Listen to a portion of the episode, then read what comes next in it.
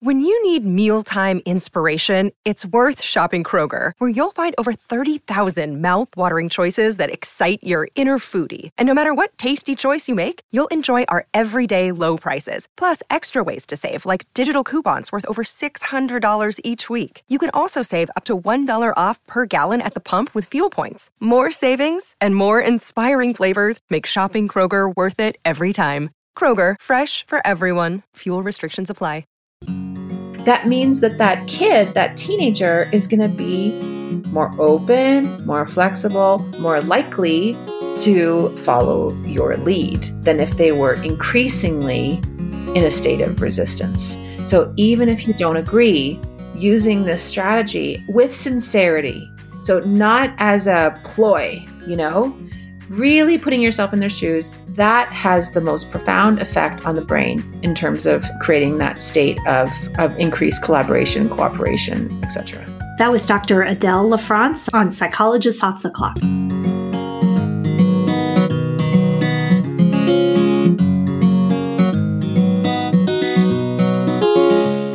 We are three clinical psychologists here to bring you cutting edge and science based ideas from psychology to help you flourish in your relationships, work, and health. I'm Dr. Debbie Sorensen, practicing in Mile High, Denver, Colorado, and co author of ACT Daily Journal. I'm Dr. Yael Schonbrun, a Boston based clinical psychologist, assistant professor at Brown University, and author of the upcoming book, Work, Parent, Thrive. And from sunny San Diego, I'm Dr. Jill Stoddard, author of Be Mighty and the Big Book of ACT Metaphors. We hope you take what you learn here to build a rich and meaningful life. Thank you for listening to Psychologists Off the Clock. Our sponsor today is Uplift Desk, creators of office furniture designed to help you work better and live healthier.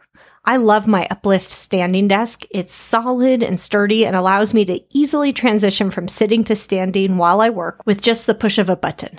The ability to switch from sitting to standing throughout the day has been a complete game changer for me. I feel so much better than when I sit all day, and it helps me stay alert when I get tired. In addition to standing desks, Uplift offers ergonomic office seating, storage systems, even walking treadmills for your desk. Everything you need to up your office game.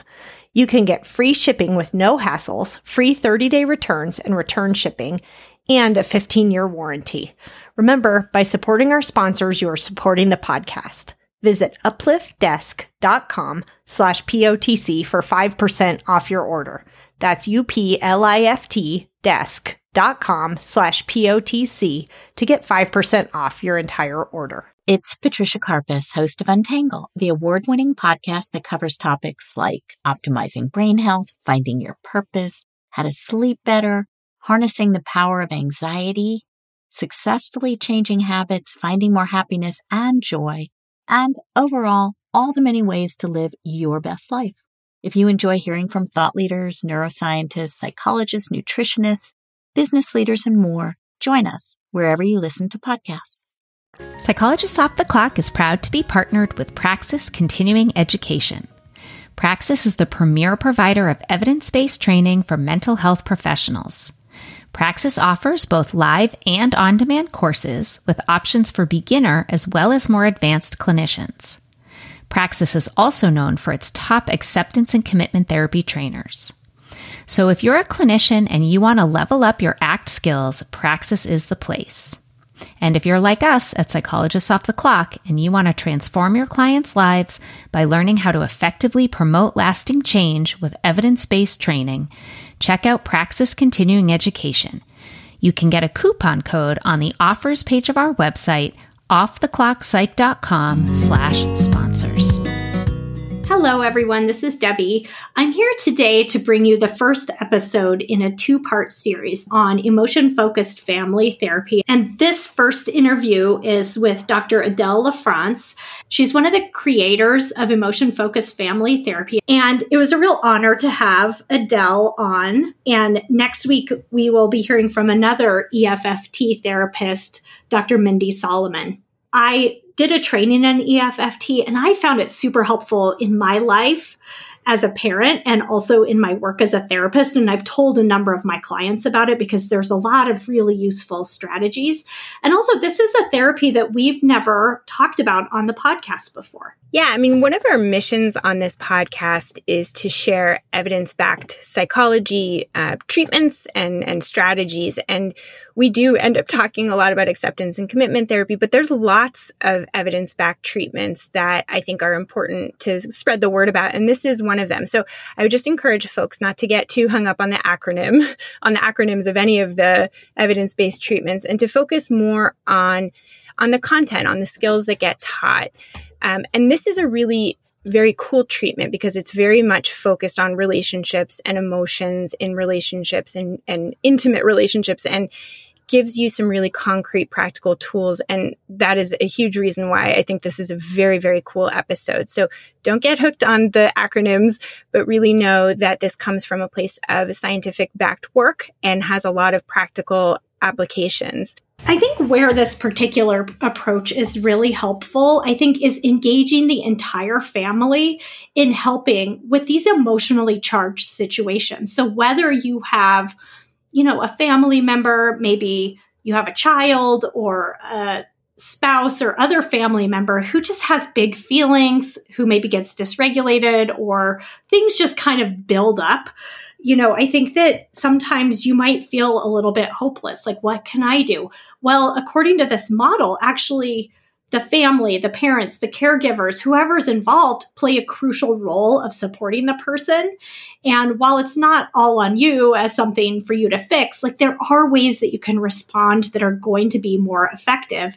So they use strategies like emotion coaching and very concrete ideas of how to validate feelings and how to respond and problem solve around feelings in these charged situations where you might just feel like, I don't know what to say and do here. You know, everybody's escalated. Maybe you have a super feeler in your family. Maybe you yourself get dysregulated. And this can help you be a little bit more effective and also feel empowered. My engagement in this situation matters and I have some tools that I can use that are going to be more helpful than what I've been doing. You'll leave this episode feeling empowered with some ideas of things that you can do in complicated situations that maybe have left you feeling quite disempowered in the past. So we hope that you do get a lot out of this episode. Dr. Adele LaFrance is a clinical psychologist, research scientist, and co developer of emotion focused family therapy. She's the co author of two books the first is What to Say to Kids When Nothing Seems to Work, a practical guide for parents and caregivers, and Emotion Focused Family Therapy, a transdiagnostic model for caregiver focused interventions. And that's a treatment manual for clinicians as published by the APA. Yeah. Mm-hmm. Adele is passionate about helping parents to support their kids of all ages in a way that is informed by the latest developments in neuroscience. She and her colleagues have a wealth of caregiving resources available at no cost at mentalhealthfoundations.ca. Is that right, Adele? It's exactly right. Yes. Yeah, check it out. It's amazing and it's free. Mm-hmm. A lot of the videos are free, which is incredible. Everything to do with caregivers is free of charge. Wonderful. Yeah. What a service, Adele. Adele has an interest in mechanisms and models of healing, including emotion processing, spirituality, and family based psychedelic psychotherapy. And currently, she's involved in research on MDMA and psilocybin assisted therapy for eating disorders. Mm-hmm. That's um, right.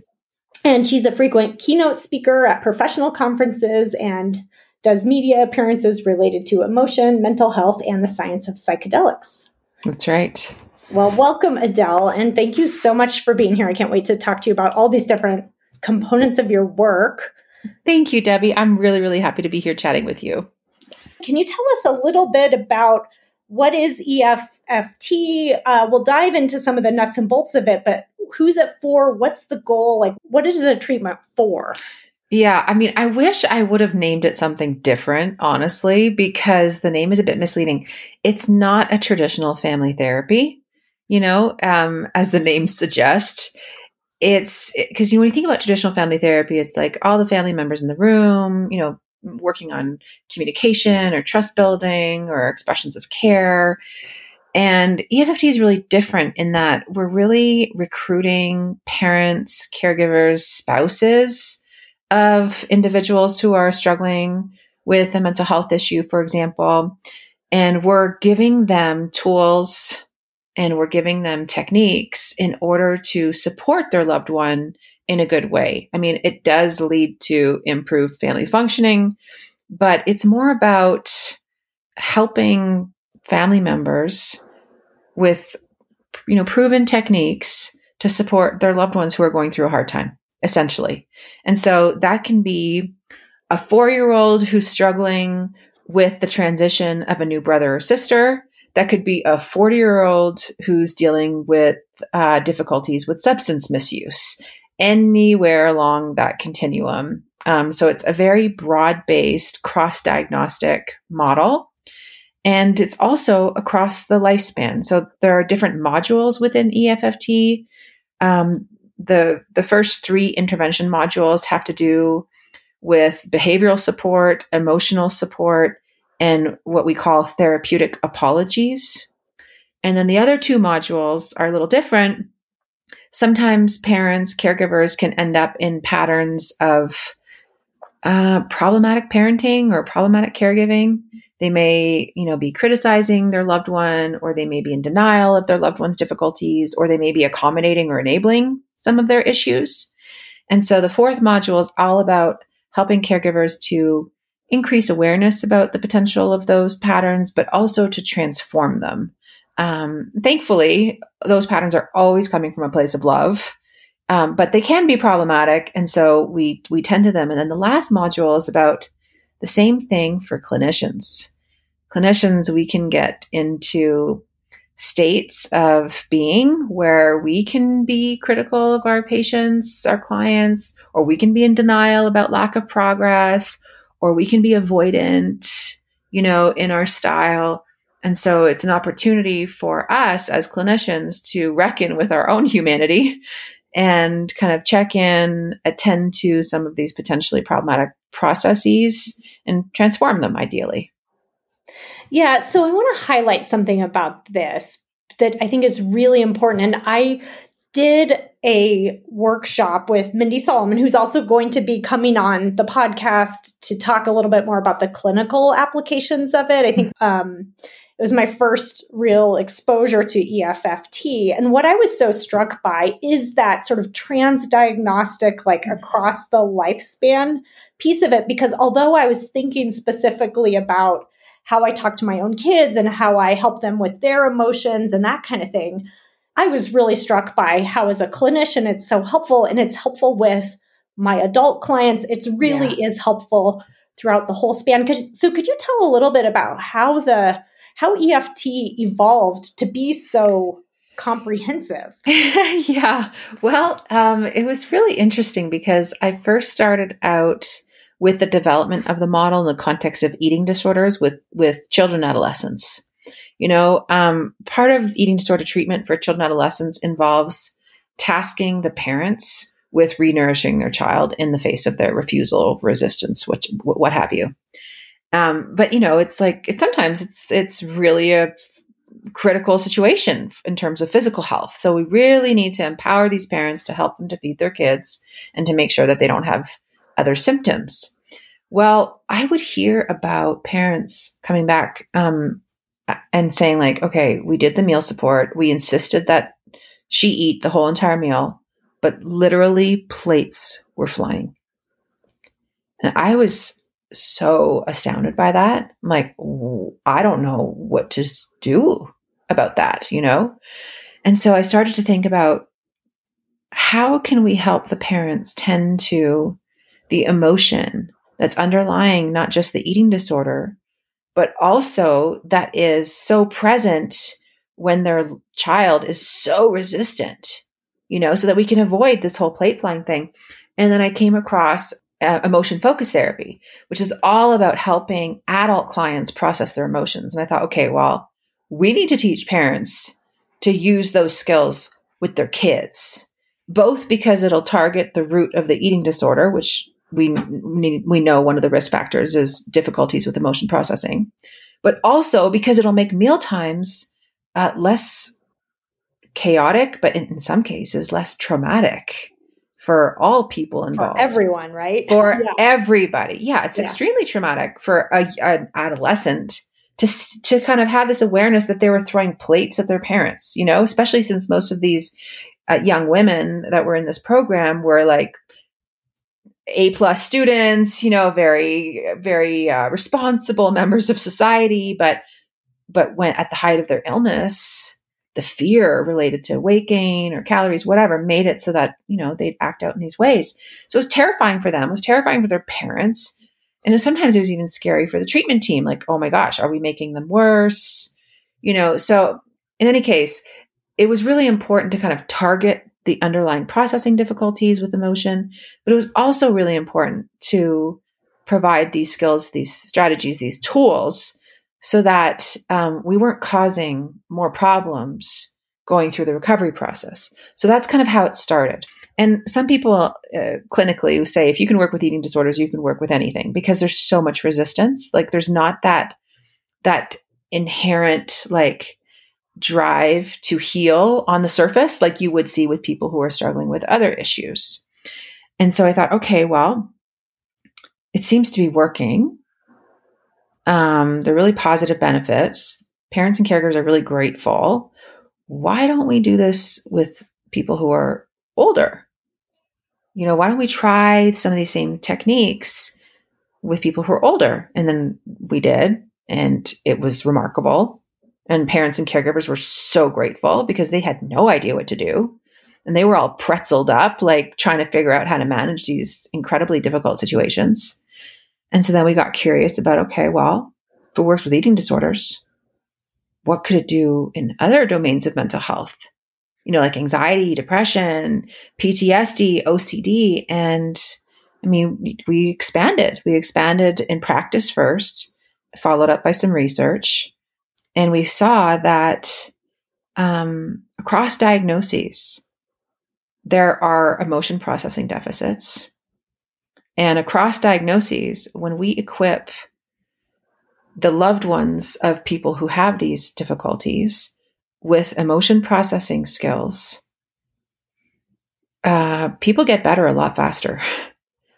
And, and one of the coolest reasons why they get better a lot faster is because of the neuroscience of connection. Like on my best day as a therapist, I will be able to affect a change for someone in a treatment room. I mean, you know, it's it is shown that therapy works and that's a good thing.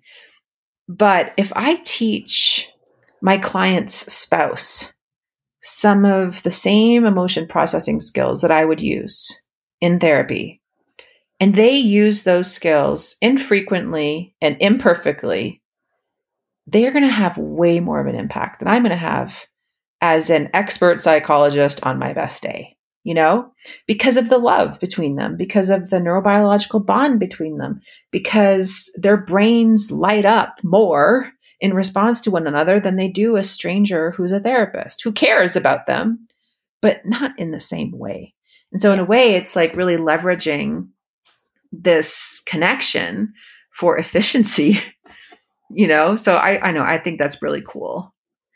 And it seems to matter. I mean, I think, I wonder if you could just speak a little bit about why it's important to engage the family or Mhm. care, you know, whoever's caring for the person. Yeah. It could be a spouse, it could be a parent, even an adult, a parent, right. an adult or a kid. It's just who, a friend, whoever it happens to be. Why do you think it's important to engage caregivers? And what would you say to someone who feels intimidated or powerless in I mean because these situations can be Yeah. hard. You gave the example of plates Throwing plates, yeah. whether- you know, no matter what the situation is, if it's your child having a tantrum or if it's a substance Mhm. abuse, like it's very I think sometimes family almost feels like they want to, you know, give up or something. Yeah, throw their hands up in the air like they've tried Right. everything. For sure. Well, there are a couple things I would say about that. There are hundreds of reasons why I believe caregivers need to be involved for their own sake first. And one of those reasons is that, um, especially when we're talking about burnout, you know, like you alluded to that in terms of like wanting to give up. What we know about caregiver burnout is that burnout is more related to feeling ineffective and feeling like our efforts are not worthwhile. That's that's the kind of pathway to burnout as a caregiver. However, if a caregiver feels like they have strategies that work and that are meaningful, it's actually quite empowering and self reinforcing. I worked with a mother a few years ago of an adult woman with different mental health issues, and she was burnt out. Like she could hardly keep her eyes open during the caregiver workshop that I was facilitating. And taught her some skills that day. I encouraged her to go try it. And she's, she, I remember she said to me, she's like, my daughter has been really unwell for many years. You think this is going to help? And I said to her, I'm like, I really, really do. It's so different than what you've been doing. It's so different from what we do in this culture. I really, really think there could be an impact. Give it a try if you have enough energy. She came back the next day because it was a two day workshop, beaming, excited, couldn't wait to share. She's like, ah, I used the emotion coaching strategy and I didn't even get all the way through it. My daughter totally opened up and we had a, you know, as deep of a conversation as we've ever had. We stayed up way too late, you know, hanging out together. And it was amazing to witness the transformation of burnout, you know, from one day to the next. And so that's one of the reasons why I'm so passionate about bringing in caregivers is because I want to teach them some skills that will make their life easier as well as support their loved one in a really, you know, positive, productive way. The other reason to bring in caregivers, aside from the two that I've mentioned so far, the neurobiological bond and the antidote to burnout, is that when there's someone in the family or someone in the system who has a serious or chronic mental health issue, it affects everybody. It polarizes patterns. It brings some people closer together. It drives other people apart, you know, in that same system. And in the UK, actually, which I find so amazing, if you are the cl- a close person to somebody who has um, serious or chronic health or mental health issue, you are entitled to a needs assessment. Hmm. You are entitled to support, and that could be um, supportive care, or that could be the the teaching of skills, you know, to help you navigate this challenging and unique situation. And so that's why I really feel passionate about it because it's good for everybody. It's good for everybody to have important people involved in in ways that they feel comfortable, you know, um, so that outcomes are likely to improve for the person who's struggling, but also for the people who are supporting them. So it's kind of a win win situation. Like the idea that someone comes for individual therapy as an adult has been a very popular idea for well since the history of psychology basically but i think now that we understand more about the neuroscience of connection that's going to be one of our outdated ideas because like we're helping somebody on their own but then they're going back to a system you know and right. we're not taking advantage of all of these incredible resources human resources that are surrounding them yeah. So I'm I am hopeful it's going to affect a, a change long term. Well, and it it speaks to the context and how important the context is, but then also social support and how even like you said earlier, it doesn't have to be perfect, but even just mm-hmm. making some shifts can really benefit everyone. Gives people a sense of empowerment and mm-hmm. yes, yeah, that's right. So I think one of the things that all these different groups have in common that you work with here, you know, children, teenagers, mm-hmm. adults who are struggling, is this idea of helping people who have big feelings, right? Like helping people with their emotions. And I think, mm-hmm. you know, you think of adolescents in particular, but also just really across the lifespan mm-hmm. that some people do have strong emotions. Could you talk a little bit about what what do you, what are super feelers and what's going on with kind of emotional big big emotions, emotion dysregulation? Yeah, well, so some people get dysregulated with small feelings, you know, so it's it's really kind of a, a unique interaction.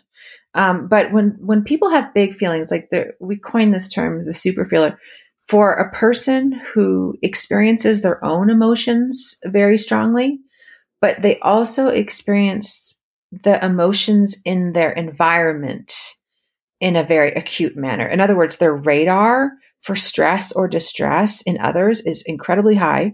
And when they have stress or distress, um, it can feel overwhelming. And and that's tricky to live in this world because our world is already so um, stimulus rich that to then layer on like this really sharp antenna um, no wonder people are seeking out methods of coping methods of like soothing the nervous system either through cutting or food restriction, binging or purging, through drug use, through shopping, inappropriate relationships. Like those strategies do work.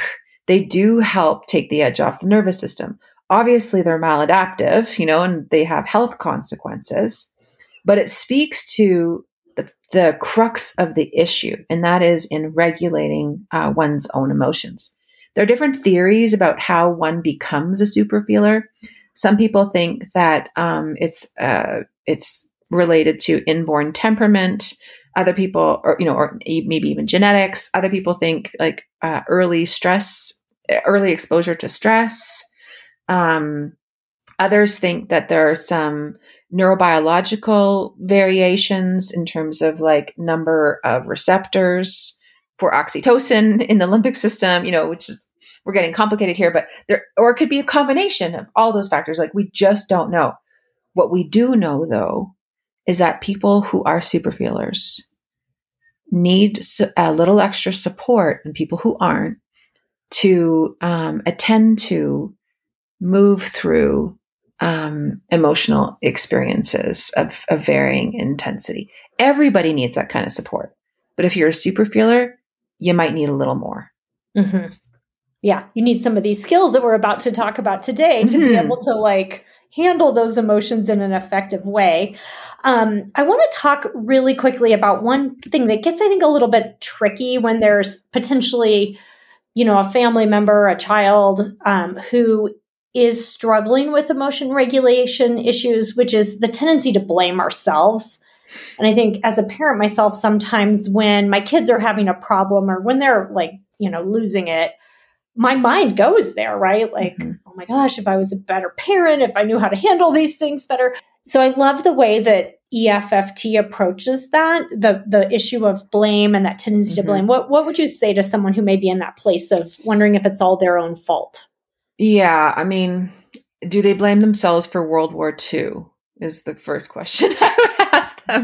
Um, probably not. And uh, World War II actually had a really strong influence on the ways parents engage with different emotional states with their children. You know, like we were taught during that period that vulnerability was bad, hide your fear, stuff your sadness, you know, uh, tuck away your shame um, because you know wartime made it so that you had to be stoic etc but after the war ended like oops we forgot to tell ourselves that like emotions are important and now we need to go back and feel all those feelings to you know get back to get our systems back to baseline. And some of those values around emotion were transmitted into the parenting context and transmitted over generations. And so if parents are struggling to respond to their children's emotions, whether they're specific emotions or they're more intense emotions, that's because we have not been taught how to do that. Um, so, them and most other people on this planet. So, when we think about the notion of parent blame, like to me, it's just such an irrelevant concept because if you if you like pan out three generations, I mean, we're doing way better mm-hmm. than where we came from. And we're going to continue to do better still. That's the process of evolution. I mean, of course, I would want to still tend to that feeling of self blame because that self blame is also coming from a place of love and care and commitment, you know. And so I, would want to like preserve those beautiful aspects of it, but then clean up the rest um, because parents do the best they can with what they have with what they were given, with you know what they learned. And that to me is true 100% of the time. And sometimes people challenge me on this. Oh, well, you're telling me that a parent who decides to, you know, blank, you know, some not so good thing, you're telling me that they're doing the best they can when they when they purposefully do this or do that. And I'm like, yep, I do. Pan out the last three generations of that person's life. Look at the different social and historical influences that have shaped the generations that came before them, that have, that shaped their experience, their interaction with the world today. And it will you will be hard pressed to find a parent, even a parent who's engaging in problematic parenting patterns, who's not doing their best. That's right. I love that. I mean, I think that it really speaks to how this is a skill set that applies to everyone, but a lot of times we didn't learn it. That's you right. know, in our own upbringing.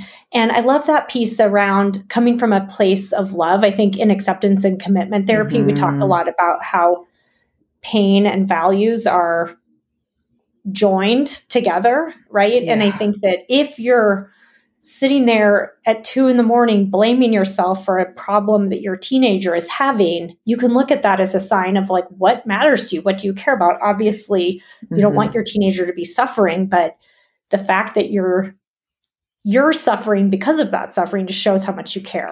That's right. The the only downside to self-blame is that it does restrict the capacity for connection.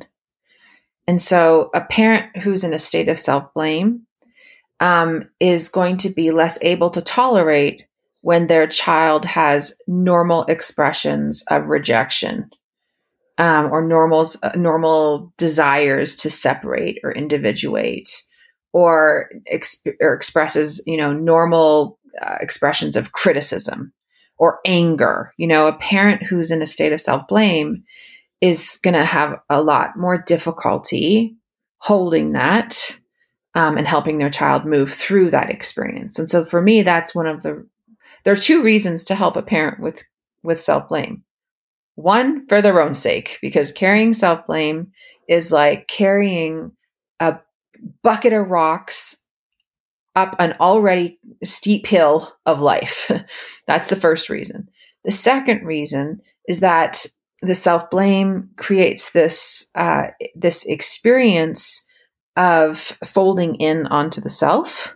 You know, this ruminative, like, oh my gosh, how could I have done that? How could I have done that? Which makes it so that they're less present for their child and able to like hold those tougher states. Um, so, I mean, actually, if you go on my website, mentalhealthfoundations.ca, under clinician resources, clinician videos, the very first video is about helping to transform caregiver self blame. Um, because, you know, we, that's the last thing we need is to be blaming ourselves for situations where we're clearly doing our best with what we've got, you know? So I don't know. I feel really strongly about helping parents free themselves from those shackles. You know, I had a client once whose kids, I think were in their probably 20s and 30s, and she was in tears one day talking about blame she had for herself for things from when her kids were little. And she had never talked about that before Mhm. openly. And she was literally in tears. And I just thought, wow, she's been carrying that bucket of rocks for decades. Yeah. You know, it's just so heartbreaking when you think about the Yeah. load, right? The emotional load of that.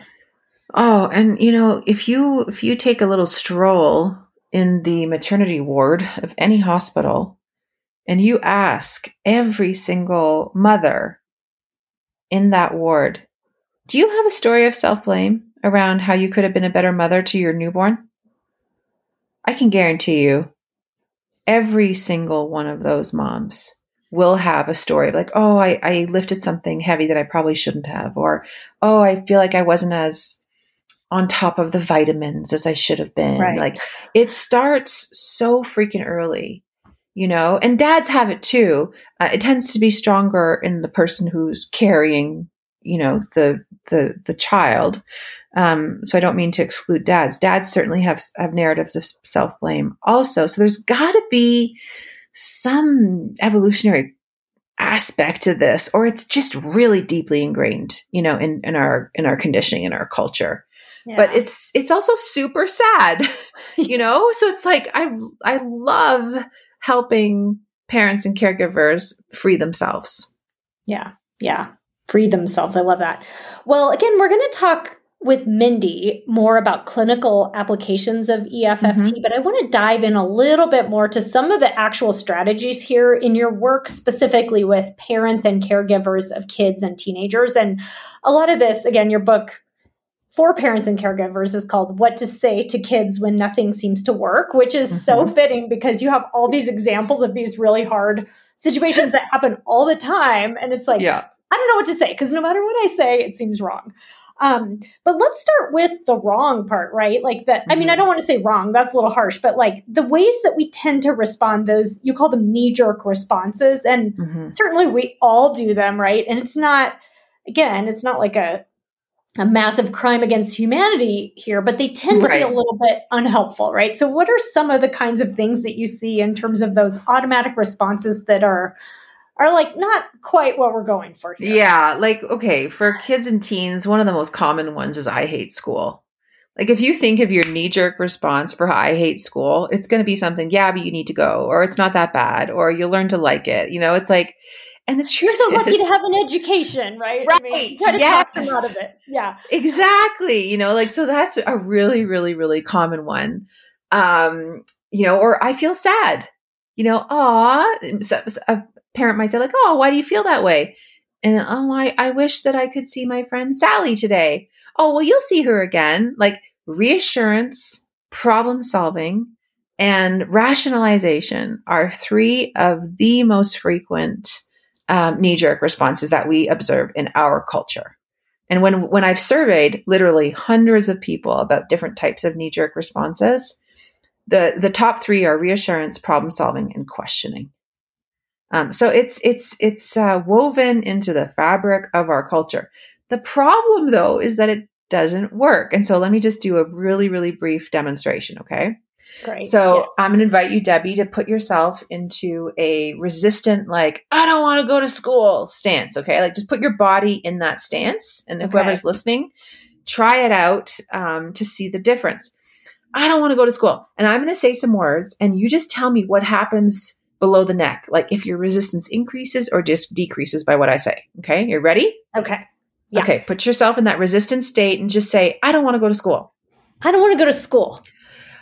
I know, honey, but you have to go to school. School is like your job. I need to go to work. You need to go to school. And trust me, it'll help you later to get to where you want to go.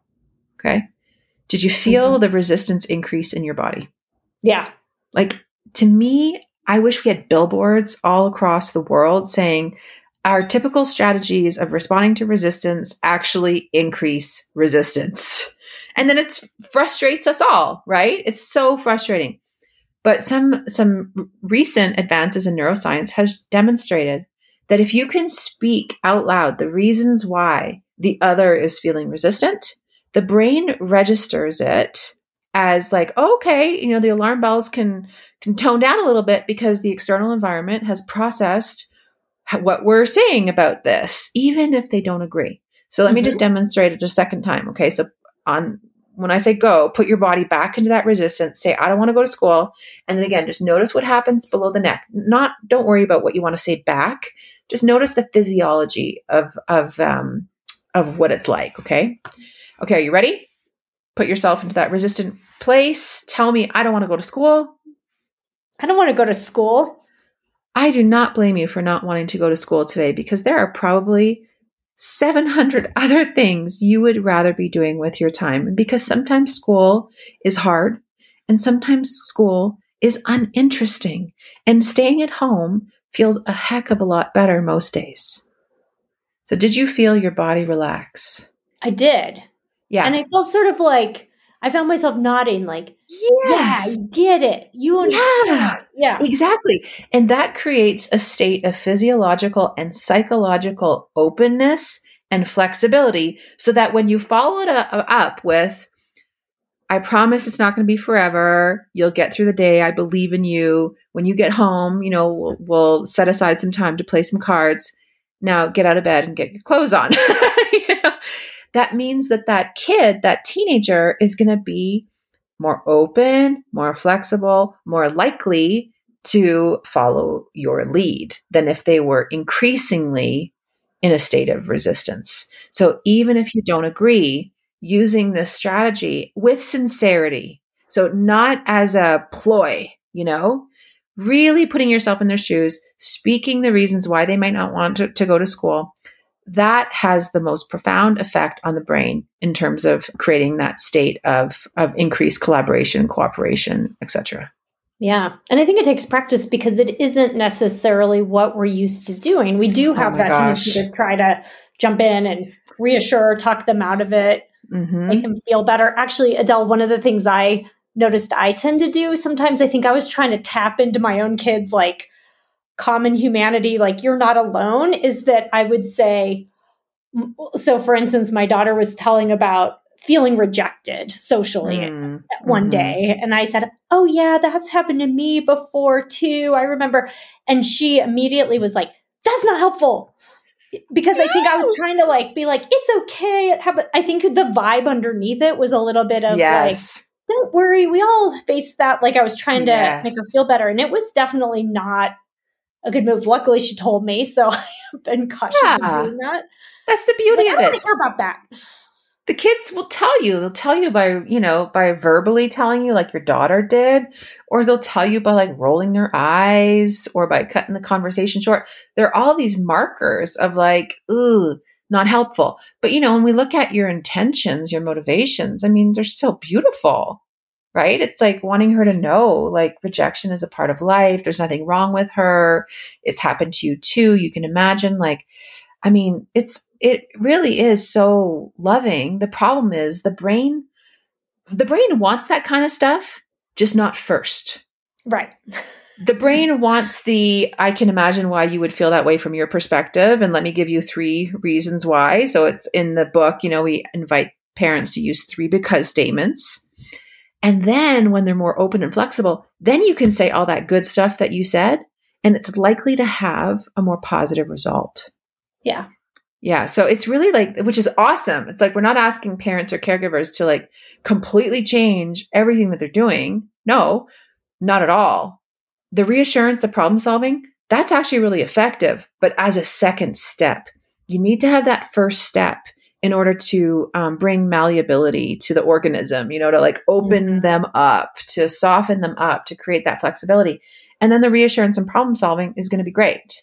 So it's it's the order of operations that's critical. Yeah. And I think, you know, part of what you're talking about is validating and helping them understand that you get it and then building a bridge as you call it in your book, Mhm. like Mhm. connecting with them, kind of translating almost. I was wondering, what are your thoughts about how to build a bridge in those moments when maybe it's hard to connect with them? Like Yeah. they're upset, you're upset. I don't know. What are your how, Yeah. do you, how do you do that?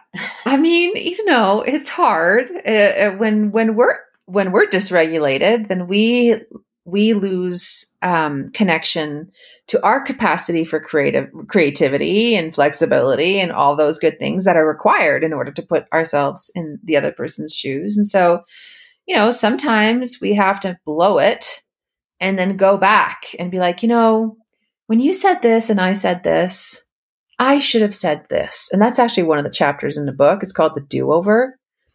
I can't tell you how powerful it is for a kid of any age to have a parent come to them and say, I messed that up.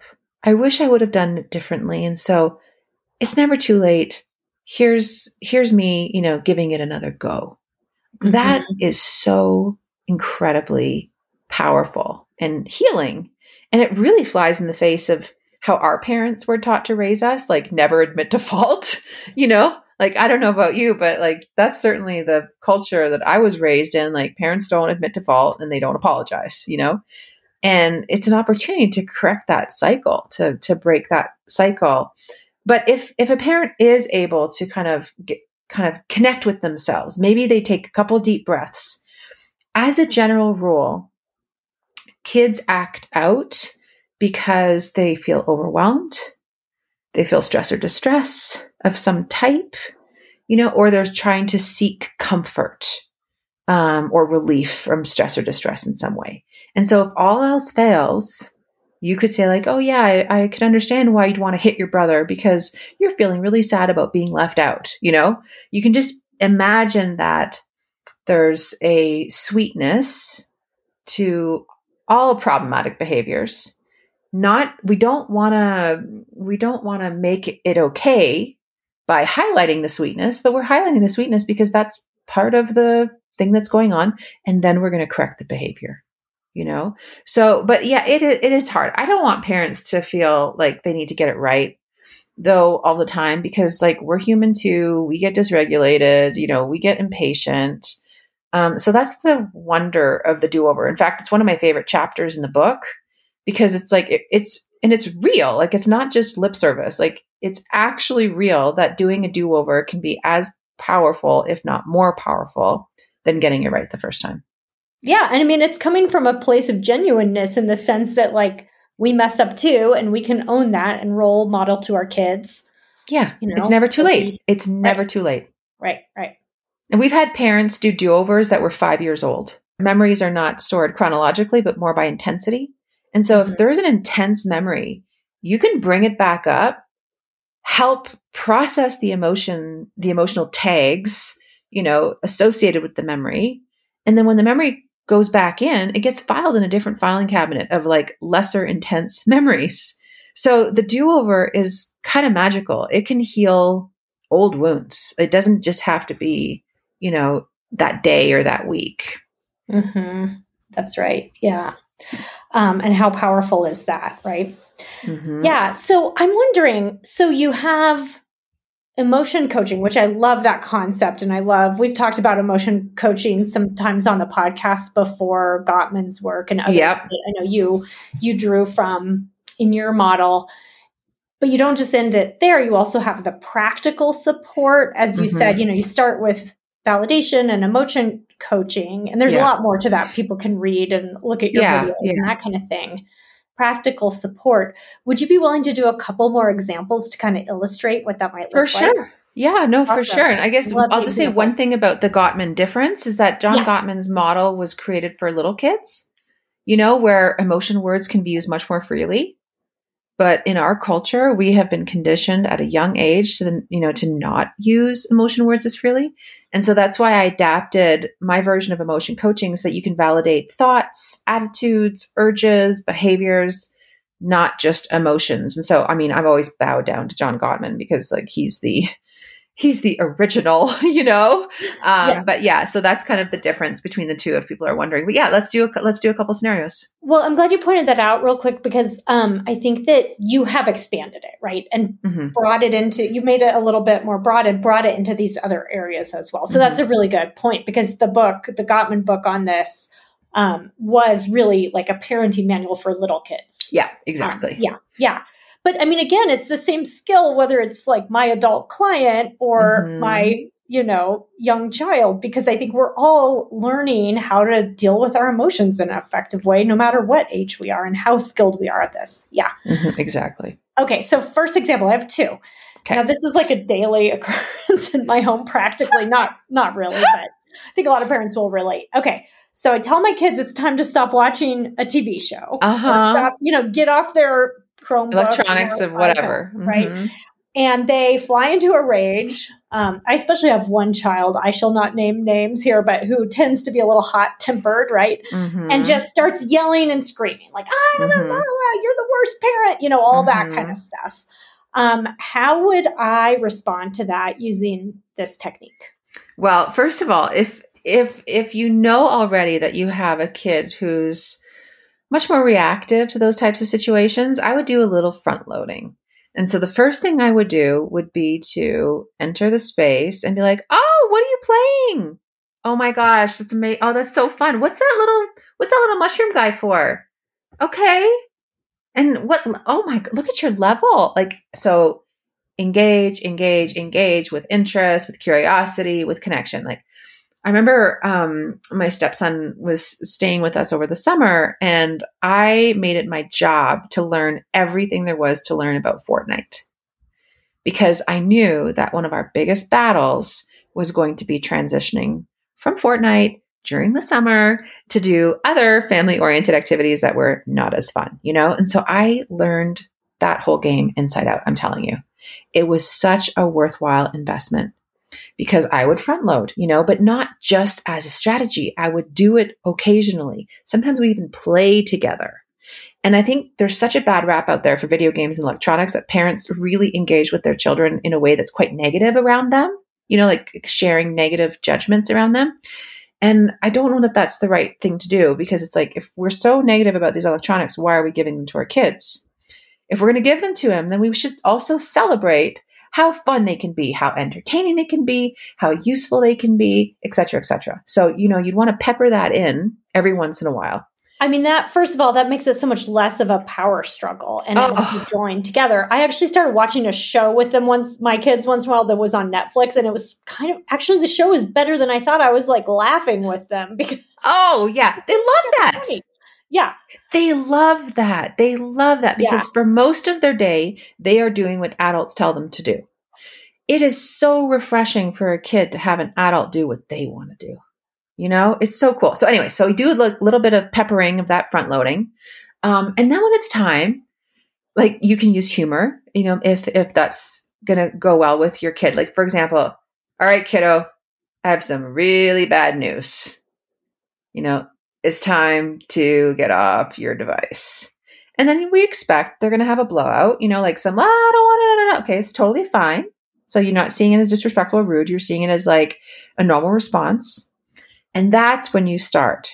So you you did what I did earlier. You state three reasons why would make sense for them to feel like it's unfair or to not want to get off their device or to not want to do the thing that you want them to do, you know? And I would I would use energy. So if they're energetic about their resistance, then I would be energetic with my validation as long as it's sincere. So it sounds something like this. I do not blame you for wanting to, for not wanting to follow me around to the grocery store. It is not the coolest place for you to be. And I bet that if, you know, you could stay on for like just one more hour, it would feel so good to get to that next level. And I'm also thinking that you're probably tired of adults telling you what to do today. And so those are the three potential statements. And each one, the inflection goes down. Why? Because if the inflection goes up, they're expecting you to say but. And so they're going to be defensive.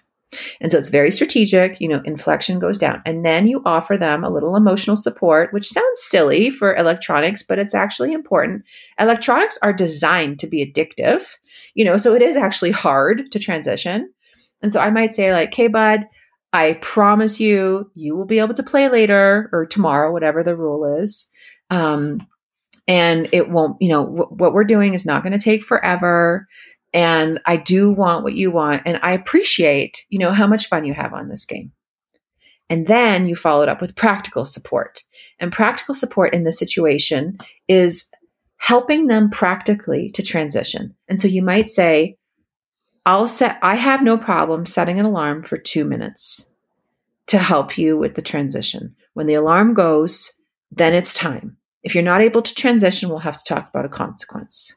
Okay. Or it could be, um, like, why don't I put it on pause and we'll go quick, quick to do our errands and then we'll see what the rest of the evening looks like. So anything to do with helping them transition, whether it's problem solving, whether it's distraction, you know, whether it's um, giving them a plan for a return to enjoyment, you know, with this activity, that will all work super well. But I want parents to know that even if they use all of these strategies, it doesn't mean their kid is going to go from, I don't want to, and you're terrible, to, woohoo, yeah, let's do this, right? No, it's not, that's not going to happen. Anyone who tells you that they have a strategy that's going to lead to that kind of outcome, like run away because it's like snake oil. It's not true. yeah, not realistic, right? No, but yeah. it is going to make it um, easier to transition. So this mm-hmm. approach is all about increase in flexibility, incre- increase in cooperation. And so it's going to make it, you know, so that you have a, a bit more mm, flexibility uh, between you to get whatever you need to do done. Yeah. And I think in the long run, it helps them understand their emotions better, which mm-hmm. will help. I mean, even, yes, they might still lose it when you take away yeah. their game, but I think over time, it's like there's an effect of that. Absolutely. And it strengthens the relationship because then they really yeah. feel like you get them, you want to get them, you care about them. And also you're the boss, you know, and that's mm-hmm. actually mm-hmm. kids need to know who's the boss at the same time. So it's like it's a perfect balance of both. They're important and you're important. Yeah. Okay, next example. Um so imagine that your child any age actually this could be even a teenager an adult a child comes home from school you can tell they're upset but they're not really saying much. You can tell mm-hmm. they're in a funk. Then later like maybe at dinner they they get self-critical right? Like nobody mm-hmm. likes me. I'm no good at math. They're just really down on themselves. Yeah. how would you respond to that well, there's two elements that you've actually brought up there that are really important. One is that they come home from school looking sullen, but don't talk to you about it. So that's number one. So, one of the things that I suggest parents do in those situations is to start there. Be like, hey, bud, looks like looks like you had a rough day and they'll probably say no right uh, no or i don't want to talk about it and that's when you start using the approach. I don't blame you for not wanting to talk to me about it. Sometimes I can say the wrong thing, or sometimes I don't always listen and I want to rush in to reassure or to give you tips how to solve the problem, or, you know, whatever. So give three reasons why it would make sense for them to not want to talk about it, including the fact that it might be weird for them to talk to their parents about these things. So you're kind of naming, like, yeah, it makes sense to me that you'd be hesitant to talk to me about these things because, because, because. I want you to know that um, I've been learning some new skills. And uh, I see that sometimes I haven't always done it right. And I'm feeling pretty good, you know, about maybe being able to help you in a different way. And so I just want just want you to know that I'm here, I'm available if you end up changing your mind. Most most kids will want to save face and like still remain clammed up for a little while. And most kids will eventually open up to test the waters because they do want your support. They really do. Um, they just struggle sometimes with some of the more conditioned ways that we respond to their stress or distress, which makes it so that if it happens at dinner time, you're like, oh, I'm so stupid, or, you know, mm, I'm never going to make it. You're going to have more openness on their part. And so then again, you enact that same strategy. Well, first you could ask a question Did anything happen? You know, or what did something happen or something go on? And if they're like, no, just in general, you you still use the same strategy. Like, yeah, I could imagine why you'd feel that way because you know, when you're a teenager and things don't go well at school, it's like normal to kind of look at yourself and be like, what did I do? How could I be different so that you can avoid that from ever happening again? Because man, it probably doesn't feel so good. And notice I'm using very tentative language. You might feel, maybe, probably, like I'm allowing for the possibilities that I am wrong so that they can say, no, it's not that, it's this. And then they mm. give you the goods right? They're like, oh, yeah. I failed a failed a test, or I didn't get as high on my test, or I only got an 85 on my test. And a knee jerk response for that is like an 85, that's amazing, right? But you know the kid's upset. And so you're like, okay, well, why would it make sense for for a kid who got 85 to be upset? Well, because my kid really values education. And part of their identity is like they are a good student and they really want to get into that really good university. So, bingo, here's another opportunity. Oh man, even though 85 could be considered a really good grade, I can understand why you'd be upset because you are the kind of kid who wants to show your best all the time and who works really, really hard to do that. And I know that you're really eyeing that specialized program, you know, for for college. And so it makes sense to me that you'd feel bummed by that. Like think of the difference in terms of a response than what they would get from any other member of our culture on any given day. Now, once they're like, oh, yeah, you know, like whether they say it or not, then you can say, you know, I have a feeling it's not going to affect the rest of your life, you know, and if you want, we can talk to the teacher or I can help you for the next one um, to see if we might be able to boost your grade that way. Or we can just look to see, like, is this actually going to have an impact so that you can rest knowing that you can let this go. You can leave this behind you. So that's that whole sequence the three because statements, emotional support, and then some practical support. great. I mean, this is so helpful. And I think people who are interested in learning more should look at your book for a bunch of other examples like this. It's just refreshing because I think sometimes there is such a tendency to argue with kids, even when they're self critical, like, no, you're the greatest. Yeah. You know, and it's like that doesn't actually help because they'll they'll argue back, right? They'll be like, I'm not. You know, it just gets to this yeah. unhelpful place. And so this is so refreshing. Um, yeah. Oh, I'm glad to hear that because honestly, like my my motivation doing this is for parents first. Yeah. So that parents don't have to feel so stuck, you know, like wanting to help their kids. And obviously it has a beautiful domino effect, you know, for the child too. But I mean, you know, I'm a parent. It's freaking hard. I'm a step parent, which has its a host of unique challenges, you know? yeah. Um, but it's like it's hard and, and it's also one of the most important job that we all have, you know? So anything that uh, we can do to ease that for our fellow brothers and sisters, you know, that's yeah. that's a good day.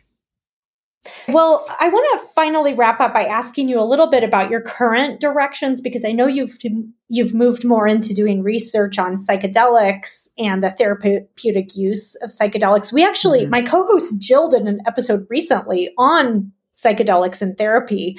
Um, and I know you have a lot to say about this. So, mm-hmm. could you just give a few words about what you've seen in your work in terms of the healing impact of, of psychedelics with people and families who are struggling? Like, how does this fit into your work that you're doing?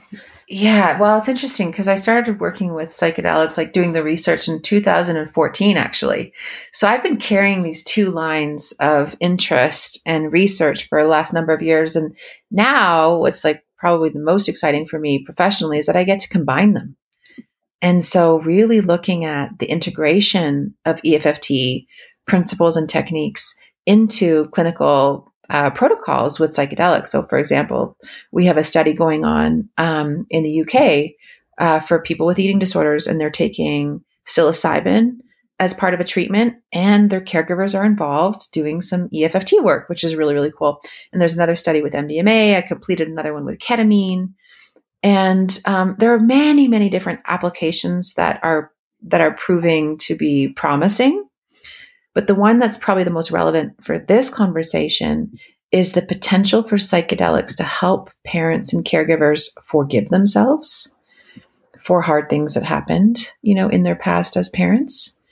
And also to override some of that cultural conditioning that makes it so that it's harder for them to be there for their kids in the ways that they want. That has been really, really remarkable. I interviewed a woman recently who participated in a psychedelic retreat abroad. And she talked about how it transformed her parenting. And she realized, you know, that there were some of her own fears, some of her own shame that was getting in the way of being able to be there for her daughter in the ways that she needed.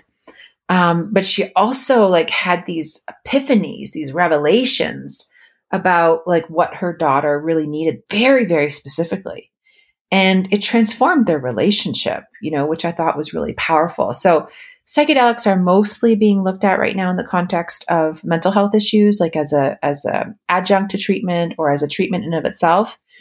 But I see the promise of psychedelics more broadly in terms of healing um, relationships and relationships within families, but also relationships with between cultures, between political parties, between religions. And there's this really great study that just came out in the last um, six or eight months. Uh, Lior Roseman from Imperial College, he just published a study looking at the potential of psychedelics to heal um, divides between Israelis and Palestinians. Wow. And the results are, oh my gosh, it's so amazing. And so when we think about what's possible in that cultural religious context and then, so then what must be possible in a family context you know like oh my gosh it's just so exciting that's really interesting. Yeah how it sort of opens up people from some of these blocks and mindsets yeah. that they're stuck in and that there's potential yeah. for it to be used not just for internal healing but for those like more relational and social and political. Interesting. Wow. Really fascinating Yeah. Well, Adele, I really appreciate your time and coming on to share your expertise and these really helpful strategies with us. Can you point our listeners toward your resources again, your webpage and other resources mm-hmm. that they might find helpful to if people want to learn more about your work? Absolutely. Yeah, there are so many free on demand resources for both caregivers and clinicians at www.mentalhealthfoundations.ca. Um, you can also learn more about uh, some of this research that we've talked about, both relating to EFFT and psychedelics, as well as events that are coming up at my personal website, which is www.dradelelafrance.com. Um, so those are probably the two kind of best uh, resources in terms of getting access to, you know, free on-demand um, help. Great. Well, be sure to check that out. And Adele, thank you again so much for joining us. Thank you so much for having me. It was a pleasure. Thanks.